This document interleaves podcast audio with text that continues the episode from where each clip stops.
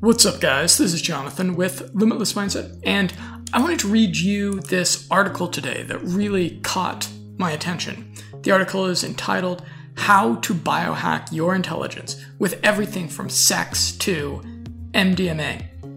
And this article is not by me. This is by a interesting Russian fellow named Serge Faguet I think is how you pronounce his last name. Apologize if I'm mispronouncing that. I'm not even going to try proper Russian accent or pronunciation of names. Sorry. This is an impressive character. Listen to his bio here. Serge is a serial entrepreneur, extreme biohacker, and CEO of Mirror AI. Previously, he founded Ostrovok, Russia's largest online travel company with 500 million in turnover while he raised 50 million in capital and the led the company to EBITDA profitability and over 300 employees. Before that, he founded TokBox, a leading B2B video communication company with 50 million ARR that was funded by Sequoia Capital. He has also worked at Google and studied at Cornell and Stanford GSB. And so this was a guy who had gone through the Y Combinator. And before I get into this article, I thought you guys might be interested to hear about kind of the the mindfulness strategy that I'm approaching a task that I have today. So today I need to get a important proposal out. It's a little bit longer, a little bit more important than the average email that I have to send out. I want it to be highly persuasive, right? So I've been working on this particular email for about two days now, and I am just about ready to hit the send button on it.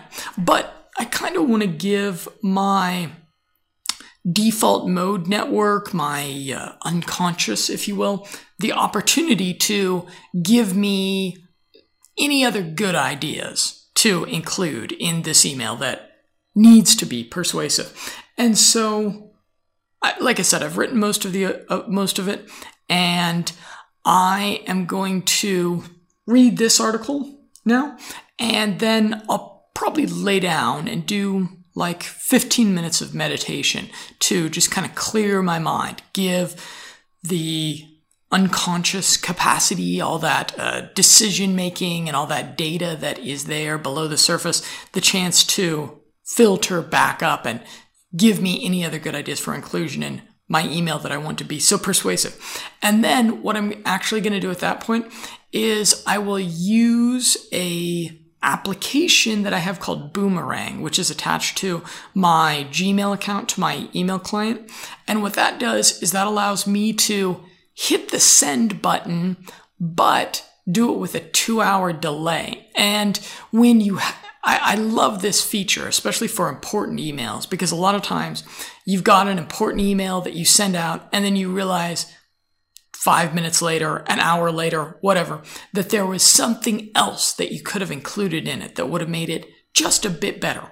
And that's why I pay, I think, $49 a year for this this boomerang app because it gives me that opportunity where basically any email that's at all important I give it like an hour to two hour delay going out. And from time to time, I'll think up something that I should, that I should include in it. Anyways, let's get into Serge's article here. It's a little bit long. I'll encourage you to listen to it at least until the the section of it that he starts that he talks about his sex and dating life because it's uh well actually I think he has a bit of a an anti-dating life. It's it's kind of interesting. He has a funny approach to it that that I think you might appreciate, especially especially if you're uh, if you're a man, uh, a straight male like me and Serge. Okay, intro. This is now Serge. I had some free time over the holidays and wrote this article to showcase, on the basis of a personal story, many highly actionable science based approaches and tools that can be used to significantly enhance intelligence. In my case, these include legal and illegal drugs, using sex as a biohacking tool, drinking ketone esters, using beta blockers or testosterone to gain advantage in negotiations, eating once a day, and a lot more.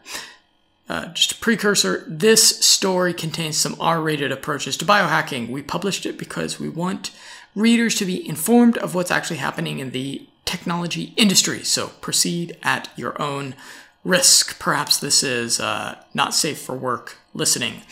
Background of Serge. I'm a cliche Silicon Valley techie. Russian, Stanford, Y Combinator started a large and successful companies working in artificial intelligence now doing the Mirror emoji keyboard, which I'll check out later. Basically, using the popularity of emoji as a backdoor into building the most powerful face perception AI in the world. Whoa. In my previous article, I did t- detailed how, as a 30, as a 32 year old with no medical problems, I spent $200,000 on enhancing my health thousands of tests, medical teams, dozens of prescription drugs. I openly posted all of my data. It shows many health benefits a 3 to 4x reduction in body fat, very high athletic performance, VO2 max over 70, negligible inflammatory processes, and a greater than 80% increase in testosterone, and improvements to many biomarkers of aging, biohacking, works. The article became extremely popular and reached millions of readers. Many of you loved it. Many of you felt anger and fear. Aggressive bioenhancement of human abilities has long been a sci-fi dream slash nightmare. And if you read the previous article, here is concrete evidence and a lot of data that show it is already working. I think that what we are doing with biohacking is the beginning of humanity split into separate species. Enhanced post humans will make all the decisions and will likely come from the tech communi- communities of Silicon Valley and China. Basic humans who will maybe be taken care of well, but will have no real say in what happens. The reason this cataclysmic shift is coming, intelligence can already be enhanced. Part one intelligence, wealth, and power. And he's got some very cool graphics to go along with this article. You, you should go and give this article a gander over on Medium. I'll link to it below this podcast. Of course. What is intelligence? Let's use the definition the wonderful Professor Max Tegmark from MIT uses in his new and highly recommended book, which is Life 3.0. Intelligence equals ability to accomplish complex goals. Intelligence is applied and multidimensional. Intelligence is much more than just IQ or skill at mathematics. The above definition is critical to understanding this article. Reread it a couple of times.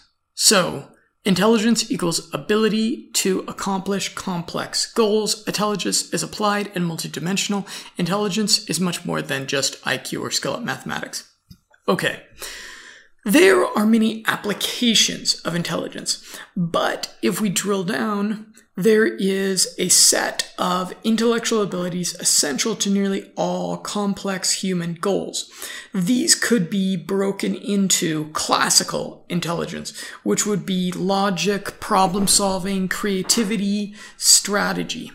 Second is applied intelligence, energy, focus, willpower, emotional control. Third is social intelligence persuasiveness, empathy, and social skills. Fourth is dynamic intelligence, ability to learn, memory, and knowledge.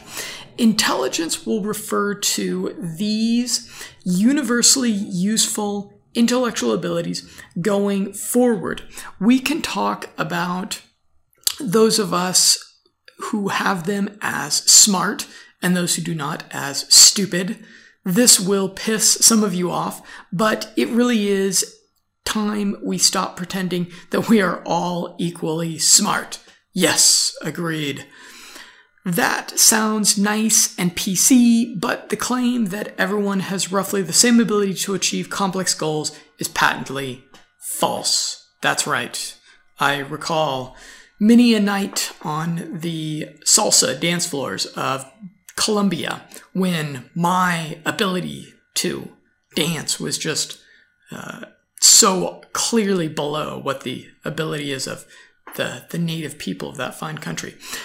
Intelligence varies massively between individuals for many reasons. IQ is 50 to 80% genetic, while I would argue other types of intelligence are mostly environmental. Intelligence develops within one individual over their lifetime and never stops changing. And intelligence fluctuates massively within one individual with biochemical changes. Ooh, that last one is important. That means that it can be biohacked, right? If that last part isn't obvious, test your ability to accomplish complex goals after not sleeping at all, while you have the flu, right after having an intense argument, or drinking 10 shots of espresso.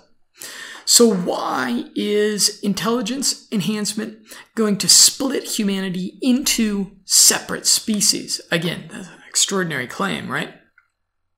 Let's start with a silly story. Imagine there is only one way to make money in the world running marathons. All of us are running them every day. Imagine further that all marathons of the world are rapidly uniting into one. The share of the money going to winners is increasing, and the lifespan over which winners can compete is also increasing. These trends are expected to continue. Over the last 30 years, a bunch of expensive new doping drugs and technologies appeared that are undetectable, healthy, and give a big advantage at running. Moreover, in the next 30 years, a lot more such drugs will appear. They will be expensive. Only those of us who are already winning will be able to afford them we are starting to see some of us talk about how much better we run with all these drugs. 50 years from now, this world will very clearly be owned by people who dope their running skills daily. How is this relevant to enhancing our intelligence? The above is exactly what the world looks like today. We just need to replace marathon running with intelligence. Here's why. There exist a number of medical and lifestyle interventions that can significantly enhance everyday intelligence. Modafinil, SSRI, microdoses, MDMA, hormone signaling, optimal sleep, mitochondria, enhancing exercise, isolation from addictive news slash social media, and lots of other things. Many of these interventions are complex, expensive, demand willpower, do not deliver easy res- rewards, are dangerous if done wrong, which is why greater than 99% of us could be decades late in adopting them. Greater applied intelligence resulting from these interventions directly creates significant financial, social, psychological, so, I'm sorry, physiological health and intellectual wealth. Life is so easy when we are always full of energy, extremely persuasive, and able to focus. This wealth can be reinvested into further enhancements of intelligence, creating an upward spiral of wealth. The return on investment loop will A, increase with accelerating progress in biotechnology, B, provide greater comparative advantage as the world gets more competitive and C, compound over decades and greatly enhance lifespans. Here's a related quote from Facebook billionaire Sean Parker. You remember him. Justin Timberlake from the Facebook movie. We will live much longer, more productive lives. Because I'm a billionaire, I'm going to have access to better healthcare. So I'm going to be like 160 and I'm going to be a part of this like class of immortal overlords. Laughter. Because you know the Warren Buffett expression about compound interest. Give us billionaires an extra hundred years and you'll know what true wealth disparity looks like. Whoa. And then there's a graph showing the uh, sh- showing income uh, quintiles over time. Income is already driving biological inequality.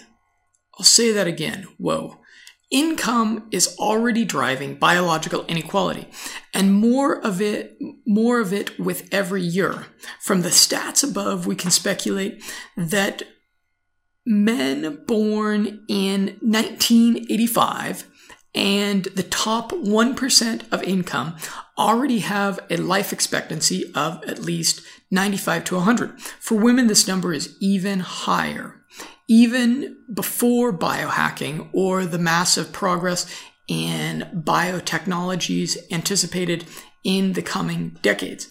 To be certain of living to 100, those of us who are well off and into basic health just need to pay attention to the data. These trends feel unstoppable and may and may even accelerate. And with respect to intelligence enhancements, once you fall off that train, you will never get back on. Moving forward, part two is the framework for boosting intelligence. Start with the goal. Key point you can't be intelligent if you don't know what you want. Okay. If we read all the tactics below, without considering goals, we can be left with the impression that Serge is basically saying, Mine is the one true path. Everyone needs to copy me and have sex with models in swing clubs while sipping Clomid ketone smoothies.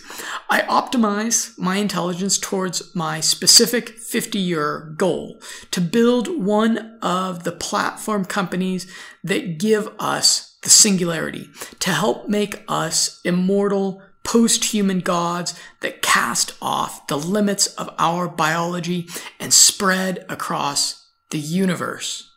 Whoa, that's, that's a lot to, to take in. We don't have we don't all have the same goal, but we should accept that the above is indeed my goal, and I find it incredibly meaningful much more so than wasting my life on buying yachts and jets, having children, or giving to charities. The framework below is designed to enhance our intelligence and get us whatever we want. But you need to know precisely what that is, and I can't help you figure that out. I want to be a god. okay. Start with applied intelligence. Key point. If you can't focus, you are really, really fucking stupid.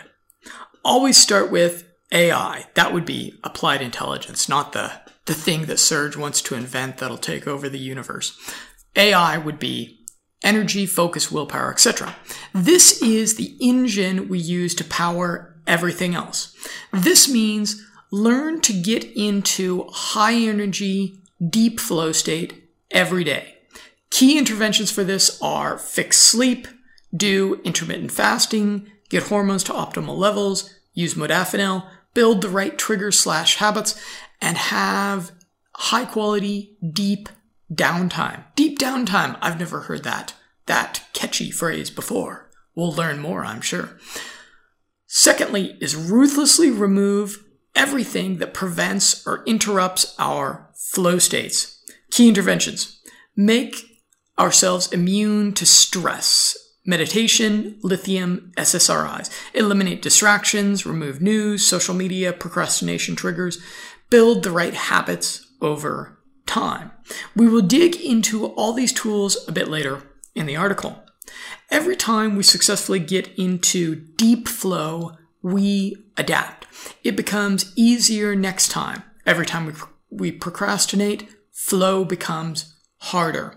A sign that we are smart is if we manage to get five to eight hours of totally focused, truly deep, uninterrupted work with no procrastination. Wow, yeah, how many people can say that they that they get that daily? And still have time and energy for gym, friends, travel, music, sports, sleep, meditation, etc. All of which we are able to be deeply engaged in. This is feasible.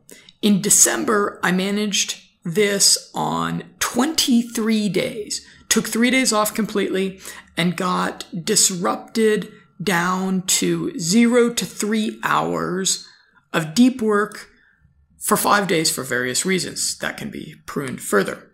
This level of deep work is easy to maintain, but extremely hard to get to. We are very distractible, and the world is very distracting. A clear sign that we are stupid is if we do not read new books, take poor care of our health, rarely have deep conversations with friends, do not, do not learn new skills, because we are too busy. Although, at the end of the day, it is hard to write down precisely what valuable progress we have achieved with our busyness. In this case, we are not actually busy, we are stupid. The good news is that we can become smarter. This is the part when you write outrage comments about how your job slash children prevent you from deep work. Suggestion Find one hour of deep work a day. Use it to learn a new skill graphic design, coding, whatever. Change your job, hire a nanny to help with children, invest the time you need to free up more deep work. This is a gradual upward cycle of increasing intelligence. Those of us who feel that the above is too long and hard and want something easier will simply remain stupid high applied intelligence lets us be the captains of our lives. Invest time and energy into building intellectual wealth. So we'll find out what intellectual wealth means here. Key points daily focus plus biohacking equals extreme intelligence.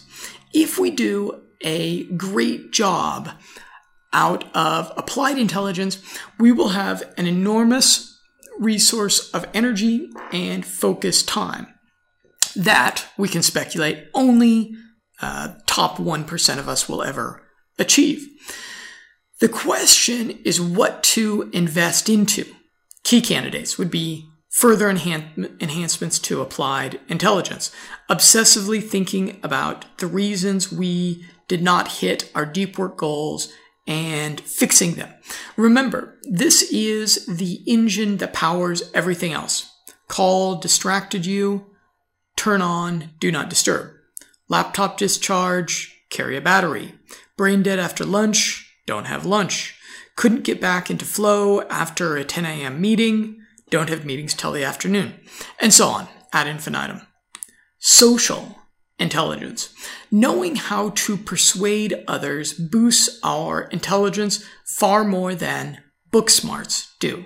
And it is extremely biohackable. Meditation, MDMA, higher testosterone, beta blockers, SSRIs, these things can enhance our body language, make us confident, calm, empathic, and self aware. This presses all the buttons of persuasion in other humans. Plus, our vast, deep work resource can be put to practicing body language in front of a mirror, reading the right books, writing persuasive articles, high um, SI, that's social intelligence, is a superpower that makes life easy. And it is far more powerful than high IQ. The world just bends to accommodate what we want. I recall in Jordan Harbinger's podcast, he had the Art of Charm podcast for the longest time. He said that there is an invisible game going on around you at any time. And this is the game of the social dynamics and the unseen social value exchanges that are happening in between people.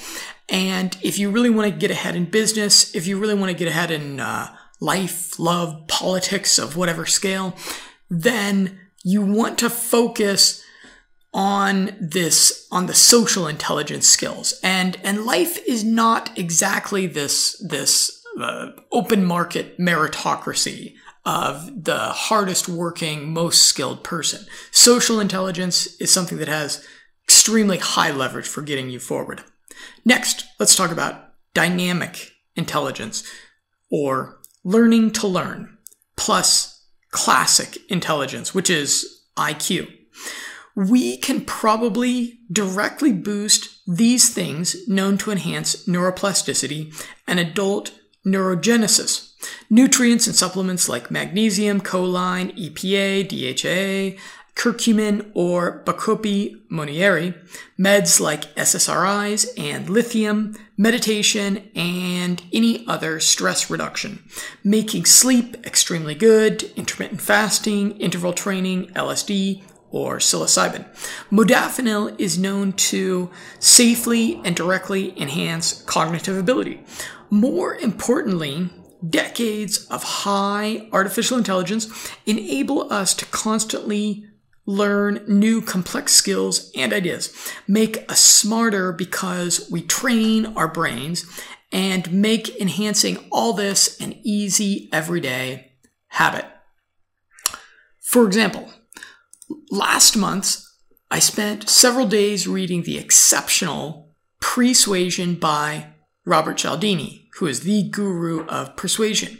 Winslow took notes, applied ideas to a public talk on biohacking the following week, distilled the core concepts in a long recommendation review for friends. This book became a mental model for human behavior. Many of its takeaways help make this article extremely persuasive. This is one of the many things deep work lets us do. Truly understand, internalize, and apply complex new ideas. In the last year, I read 40 plus books and took eight online classes. Learned to code, started a new company that's the Mirror emoji keyboard, raised the highest valuation Q1 seed round in Silicon Valley, and launched a highly rated product that may well create material financial wealth, wrote biohacking articles that reached millions of readers, and helped meet amazing like minded leaders in Silicon Valley, slept eight and a half hours on average. Proof pick in the sleep section, and worked out every week and meditated every other day, made amazing new friends, went on awesome drug trips, and had great sex and lived all over the world feeling truly happy. Wow. And excited about continuing this growth trajectory every year for decades. But let's compare with five to 10 years ago. I was unhappy, unproductive, fat, 27% body fat, carried forward in life by some combination of luck, total denial, and extreme ambition. I was pretty stupid and I'd never admit it back then to others or myself, but my life fucking sucked. Suicidal thoughts appeared a couple of times, luckily never in a serious way. The point here is biohacking can significantly enhance our lives. Let's use all the medical technology we can to get to enhance our intelligence. Start now. Reinvest all of it over years and decades into building intellectual, financial, social, and physiological wealth. Utilize the new technology that is coming. We will get to achieve everything we want. Lead the future. Be healthy and happy. And part three here is actionable intelligence enhancers. If you want a health focused discussion, read the previous article. This one will mention some of the other things. Stuff that makes us healthy is mostly the same stuff that makes us intelligent. But this article is written specifically with the purpose of helping all of us enhance our intelligence. There is another deeper, more interesting reason why I spent all the time writing this, which will become obvious by the end. Got a nice, nice hook point there. Disclaimer. Do not mindlessly copy this.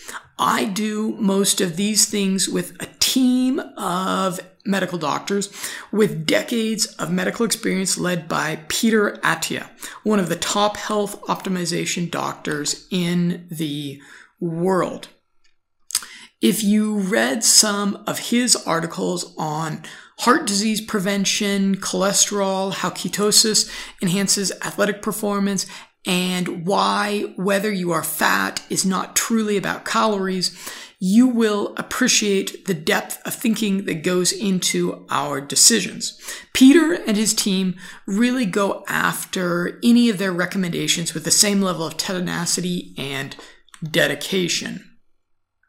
In particular, we do thousands of tests and know that our interventions do not carry much risk for me. But all of us have different bodies. For example, I have kidney function with EGFR of greater than 160 in the top 1% of 30 year olds, whereas you might not.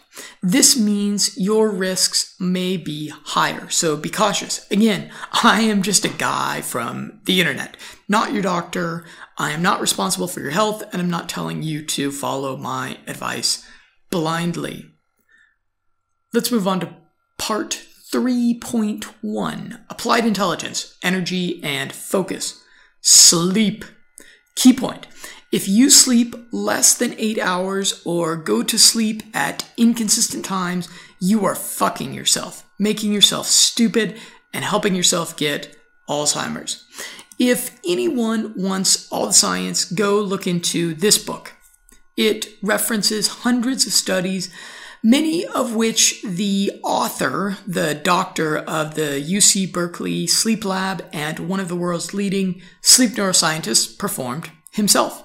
Here we will list just the highlights. Even minor sleep deprivation, sleeping six to seven hours, circadian shift, changing sleep time by one to two hours a day from one night to the next, or reduction in deep NREM or REM sleep reduce our intelligence in the following ways. Applied intelligence, severely lowered emotional control, stress resilience, willpower, and focus. Significant increase in procrastination. Have you procrastinated lately, buddy? Maybe it has something to do with your sleep. Hormonal misregulation. With consequences like worsened mood and lower energy and smaller testicle size. Yes, really, see the chart above.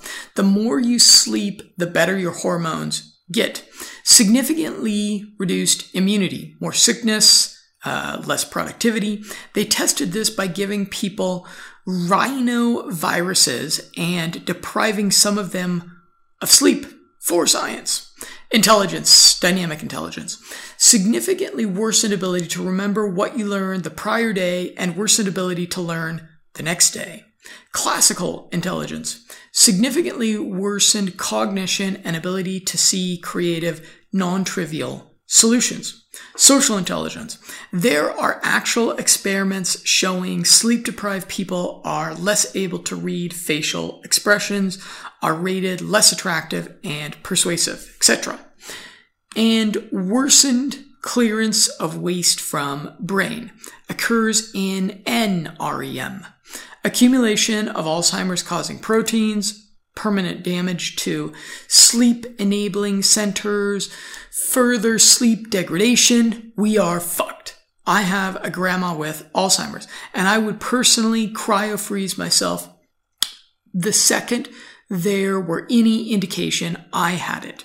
If cryofreezing were not an option, I would prefer to die. Oh, that bad. Plus, on top of the things that make us stupid above, we have worsened insulin resistant resistance, cancer, cardiovascular disease, car crash risk, athletic performance, etc. I don't have the time to link all the studies, but it is in the book. Besides, pretty sure most of us will know the above to be true from personal experience. I, for one, feel like a moron in the afternoon after undersleeping. In other words, sleep is a major opportunity for intelligence enhancement. It impacts many other things. And for most of us, sleep quality is poor. First, a bit of important theory. And I'll add to that. If you think that you're a good sleeper, if you're like, hey, I, I sleep all right, I get my eight hours in, let me ask you this. Do you feel tired in the mornings? Like, it's understandable to feel tired for a few minutes after waking up. But do you feel tired for hours? Do you need to get coffee before you feel like you're really awake? And let me, let me ask you also, how often do you wake up in the middle of the night? Do you uh, do, do you wake up and uh, you open your eyes and it's dark in your room and you think, "Oh, I'm awake." And then maybe you go to the bathroom, but maybe you just lay there bored for a couple of minutes. If so, you have very low quality sleep and there's a lot of room for improvement of this area of your biohacking. First, a bit of important theory. Sleep is driven by two independent functions accumulating sleep pressure, that's adenosine, and circadian rhythm, that would be internal clock and melatonin. If these are not in sync with each other, sleep quality declines. Sleep has many different stages. REM, light N REM, deep N REM is a simple classification. The stages have very different functions. They happen in different order at different times of night and depend on sleep pressure and circadian rhythm are essential. Sleep is not actually a state where you are turned off. It is a stage of very active work throughout the body and brain. What this means is that if we spend seven hours in bed, we sleep probably like six hours and cut out the last stages of sleep, degrading their unique functions by greater than 80%. If we change our bedtime by two hours from one day to the next, we destroy the early stages of sleep and degrade their unique functions by greater than 80%. Ooh, let me read that again. If we change our bedtime by two hours from one day to the next, we destroy the early stages of sleep and degrade their unique functions by 80%. Key point. If you think sleeping six hours or going to sleep two hours later degrades sleep marginally, uh, you may think that sleeping six hours or going to sleep two hours later degrades sleep marginally. Like, hey, that's that's not such a big deal if I uh, stay up an extra two hours because I want to watch a movie or go to a party. Uh, these things actually do severely degrade quality of sleep. So sleeping better means spending more time asleep in the right sleep phases at the right and consistent time of the day. The first thing to do is measure. Peter, other leading health optimizers, and I recommend the Oura ring. And you can use the code SURGEF to get $100 off their new version. I do not earn a referral fee from this. They kindly offered and I declined. The reason we prefer this particular device is that it gives far more accurate data than all the wristbands. Skin thickness, skin color, and contact tightness are all more favorable on fingers in terms of blood flow analysis. Interesting. I didn't know that. Here are the key things we want eight hours of actual sleep per day. This means we spend eight and a half to nine hours in bed. I spend eight and a half in bed on average, of which seven minutes and 45, seven hours, 45 seconds is sleep, aiming to get to around eight hours, 10 minutes of sleep every day. So nine hours in bed. Same sleep time every day. When every day our sleep time shifts by hours, we are effectively living in a permanent state of jet lag. Think about that. This desynchronizes our sleep pressure from our circadian rhythm and destroys certain parts of sleep, especially deep NREM sleep. One to two hours of deep NREM sleep per day. According to data I've seen from Oura, this will be the biggest challenge for most of us. On a median day, I get one hour, 20, 20 minutes. Um, aim, but am aiming to get to 90 minutes and make it consistently good. I sometimes have unexplained drops down to 20 to 30 minutes, plus two hours of REM sleep per day. I get two hours and 45 minutes on average and up to five and a half when I do a lot of mental work. This is very high already. Yeah, that, that seems like a lot of REM. And he has a bunch of charts here that are cool. Low, stable, resting heart rate. We can see the rough reference changes. Everyone quotes for different ages above. I'm around 47 on great days, 56 on bad days, 52 on average, which is excellent. We want this to be low and stable during the night, like in the graph above. This indicates highly restful sleep. All this is lifelong, so he's committed to this. To sleep better, pick a sleep time where we spend eight and a half to nine hours in bed and do not shift it by more than 20 minutes a day. This is incredibly hard in modern society and is the number one thing that makes our sleep better. Use blue light blocking glasses for three to four hours before going to sleep. Gunnars are good. Plus, lately I've been using these because they block even more blue light. They do look weird, but we have to decide whether our ego matters more than our health slash intelligence. Do not drink alcohol. Even a small amount degrades REM sleep, which is the key part of sleep focused on intelligence. Interesting tidbit. The main difference between human and monkey sleep is that humans have more REM. So those of us who drink basically shift our sleep quality to monkey sleep, and we can speculate as to the long-term impacts of that. By the way, those studies about the benefits of red wine are bullshit. Sorry. And then he shows a graph for the half time, half life of caffeine in the average human adult over 48 hours. Next takeaway here. Do not drink coffee or tea, ooh, not even tea, for nine hours before sleep time. If a fast metabolizer or at all if a slow metabolizer. Caffeine half-life is surprisingly long.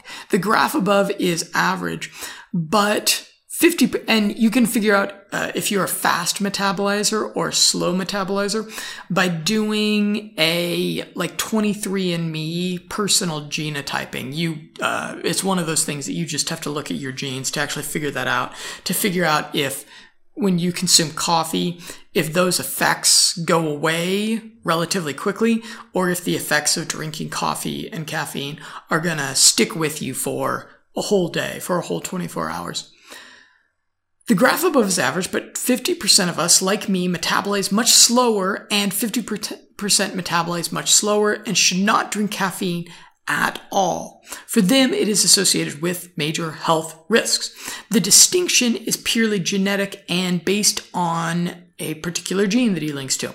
Sleep in cool temperatures, 18 degrees Celsius, 65 degrees Fahrenheit, and try out hot or cold showers before sleep. Low body temperature helps get into deep NREM sleep, I find that ice showers make me fall asleep very fast. Next, make sure our bedrooms are totally dark and quiet. Use earplugs and sleep masks. Even sounds that do not wake us up actually make our sleep worse. So there's some reason to try to pick a place to live that is far away from loud city noises. Exercise improves sleep, but do it greater than three hours before bedtime. Consider not eating heavily for at least three to four hours before bedtime. So, presumably, you would go to bed at midnight. Usually I go to bed at midnight. That's what I'm aiming for. I think that's going to be my new plan. Go to bed at midnight. And that would mean that I was having uh, I was having dinner around nine, and then I was doing a workout at like eight. Is is the protocol that that that may be what I shoot for in the future. Next, sugar and carbohydrates reduce quality of NREM sleep. Yet another reason not to eat that shit. Do not use sleeping pills. They make us lose consciousness, but they actually do not make us sleep. These are different things. Whoa, you'll have to explain that. I've never heard that before. Consider meditating or otherwise turning off before bed. Here's the thing. Like most suggestions in this article, the stuff above has compounding benefits. Each night of bad sleep permanently damages us and we can never fully recover that damage. Part of the damage is to the apparatus of sleep itself, which over time makes us stupid and ages and kills us. Many of us do not want to make the changes to our social lives, dating, etc., for the sake of sleep. It is a matter of priorities. You want to go to the club or you want to not have Alzheimer's. Mmm, priorities. That's, that's a big debate. That one's tough. At, at different points in my life, I would have certainly chosen different, different ones of those options. Next, stress. It's a killer, right? Do everything possible to lower it. Key point. Stressed out, negative, emotional people basically have long-term brain damage. Constant stress truly hurts everything. It makes cognition worse, drains energy, and even cuts adult neurogenesis and neuroplasticity in our brains. Makes memory crap, interferes with hormonal systems. It ages and kills us in many ways. Here are another plus 50 studies on how stress fucks us up. In other words, constant stress makes us fucking stupid. Anything we can do to reduce it is a big win. Here are the specific tools I found useful for this. The SSRI antidepressant escitalopram I take 10 milligrams a day to boost serotonin. It eliminated bad mood days that used to happen one to two times a month, reduced propensity to react to stress. Life just feels a little better all the time. It is also proven to enhance growth of new neurons in adult brains. Huh, I may look into that. As a nootropic, I don't have experience with it. Escitalopram is extremely safe.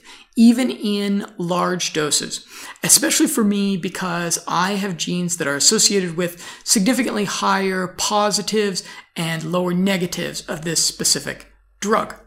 Old antidepressants, which are the MAOIs, are dangerous. There are also studies out there that claim even the latest best antidepressants are bad for you. My medical team is skeptical of these studies. The biggest reason is sick cohort bias. These researchers take a bunch of depressed people that are prescribed antidepressants compare them with people not on antidepressants while claiming to magically compensate for the fact that the latter group are obviously healthier people and conclude that the AD group has a small difference in some kind of risk and do a, you know, PR this to the gullible media. And this is bullshit, not science and, you know, marketing for companies that make an obscene amount of money. My doctors take SSRIs themselves and make no money from prescribing them to me, so I trust their conclusions. Next, let's talk about lithium. We get one to three milligrams of it a day from water. It is prescribed to bipolar disorder patients in doses of 800 to 2000 milligrams daily. I take 100 milligrams a day, which is 10 to 20x less than the dose known to be safe. Reasons it is proven to enhance neurogenesis and is associated with a great number of medical benefits. There is a list of greater than 50 studies on its various benefits. Subjectively, it seems to drive a slight increase in my stress resilience. There appears to be no good reason to not be on lithium in this dose range. So, lithium, worth trying. And then there's a cool graphic here of a brain scan 10 minutes after meditation. Meditation. I meditate 30 to 45 minutes every day with a combination of mindfulness and freestyle notation. Meditate in life while doing things from eating to listening to music to sitting on a ski lift. My friends and I have a private Slack community where we keep shared meditation journals and discuss them with a talented meditation coach. My meditation time is unstructured, a habit of meditating when in the back of a car, with a bit of free time, or just when bored. It's a much better use of time than mindlessly browsing the internet. Meditation gets better with time and coaching. Now I'm so good at it that I can dismiss an extremely strong emotion in five minutes just by observing its bodily manifestations. We can be completely non religious and do not need to believe in any mystical bullshit that meditation is sadly associated with. There is a large amount of serious scientific evidence that suggests meditation is valuable for everything from neurogenesis to cognition, mood, attention, and disease risk. Here is a collection of 50 studies on this. Once we are good at meditation, it provides very concrete applied hacks we can use. Here are some I use every day. Emotions are sets of specific bodily sensations. Once they manifest, they are reinforced by loops of thoughts about them. So when you want to easily get rid of an emotion like loneliness or anger or self doubt, you can sit down, find that emotion in your body, pay close attention to it. This breaks the rumination cycle because you aren't thinking and reinforces your self awareness because you find emotion driving bodily sensations and then you understand that your self doubt is merely an itch. I can d- dismiss negative emotions in 30 to 30 seconds to five minutes. They just vanish. I can see myself from the side. I have my eyes open and typing on my laptop, but I can also simultaneously see myself in front of me. This is easier to do with eyes closed, is a trainable skill, and is quite hard. The reason this is useful is that it lets you disassociate from your emotions and ego. You can say to yourself, why is that guy sitting there annoyed about some work bullshit? He knows very well that various bullshit happens all the time. It is just a regular day.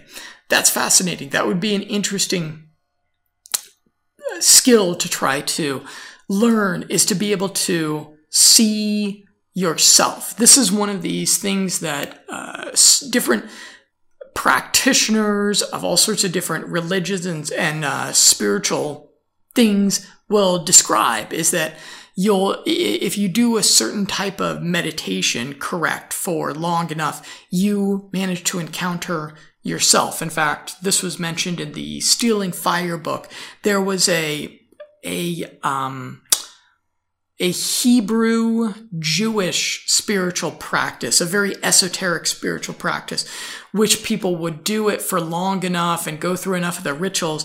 And then what you're supposed to do is you're actually supposed to be able to meet yourself. You're supposed to be able to, your, your own doppelganger will appear to you and then you get to have a conversation with them, which is, uh, I would assume, very enlightening back to the article. And it feels like in meditation, I only just scratched the surface, although I meditated incorrectly for five years. It is already easy for me to control my emotions. My goal this year is to get to a point where negative emotions don't even appear. And this is feasible. He thinks so. I'm not sure about that. Next, ruthlessly remove negative people from life. There are people who make us happy and energized and inspired, who we absorb new skills from, who we look forward to seeing.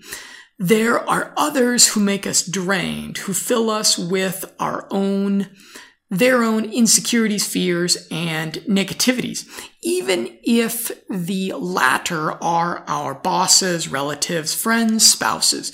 We should erase, cease spending time with them.